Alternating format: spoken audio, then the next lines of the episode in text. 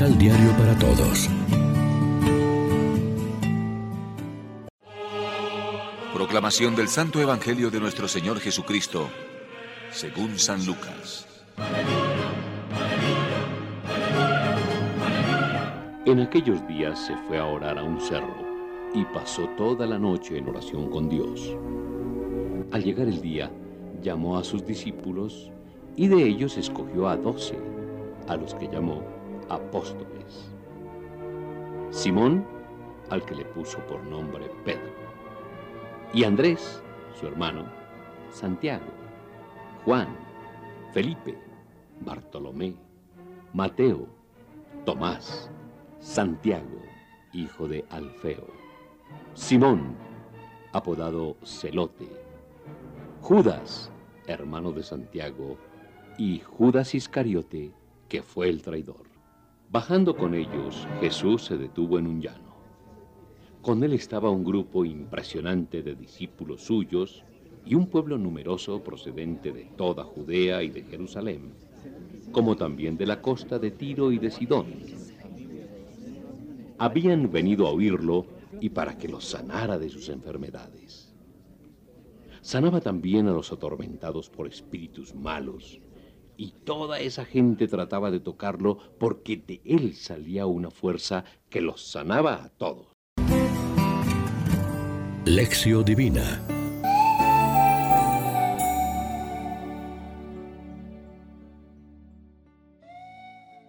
Amigos, ¿qué tal? Hoy es martes 12 de septiembre y a esta hora, como siempre, nos alimentamos con el pan de la palabra que nos ofrece la liturgia. Los cristianos por el bautismo fuimos injertados en Cristo, en su muerte y en su resurrección. Estábamos muertos y ahora vivimos, éramos pecadores y ahora estamos perdonados. Es hermoso el símil de Pablo para explicar este perdón, comparándolo con el gesto de romper una factura que teníamos en contra. Borró el protocolo que nos condenaba y era contrario a nosotros, lo quitó de en medio clavándolo en la cruz. El Salmo recoge esta idea del perdón de Dios. El Señor es clemente y misericordioso, lento a la cólera y rico en piedad. Seguramente nos acechan también a nosotros insulsas patrañas forjadas y transmitidas por los hombres, ideologías que nos hacen, o mejor, que nos ofrecen la felicidad y la salvación, pero que no tienen consistencia. Los elementos de este mundo, sean los que sean, no nos salvarán. Dios les dio vida en Cristo. Solo si vivimos arraigados en Él, como los sarmientos a la cepa, viviremos. Solo si edificamos sobre Él, que es la piedra angular, nos mantendremos. Las filosofías humanas solo son válidas si nos ayudan a profundizar en la sabiduría de Dios, que es Cristo. El vino nuevo, que es Cristo, necesita odres nuevos. La comunidad de Jesús es apostólica, está cimentada en la piedra angular que es Cristo Jesús.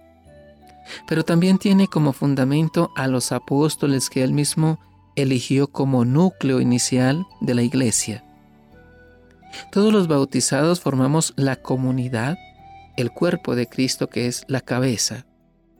Él es el pastor, la luz, el maestro, pero a la vez recordamos que mandó a sus apóstoles a enseñar y a ser pastores y luz para el mundo.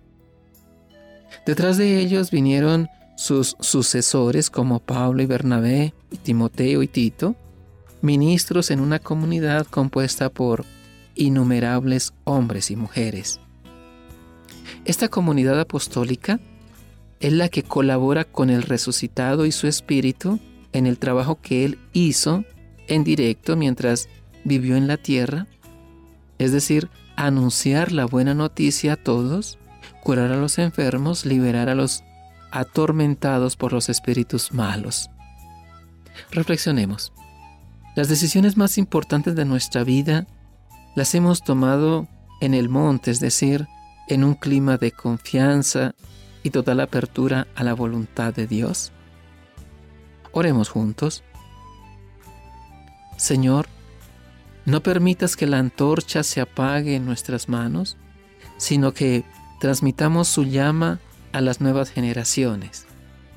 Haz de tu iglesia un hogar de amor y alegría para un mundo que camina en tinieblas buscando la luz. Así todos encontrarán en ella un motivo de esperanza. Amén. María, Reina de los Apóstoles, ruega por nosotros.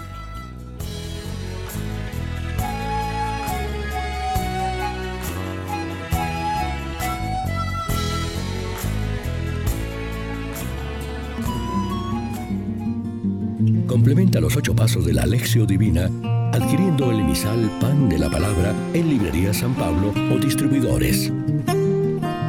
Más información www.sanpablo.co Pan de la Palabra. Vive la reflexión.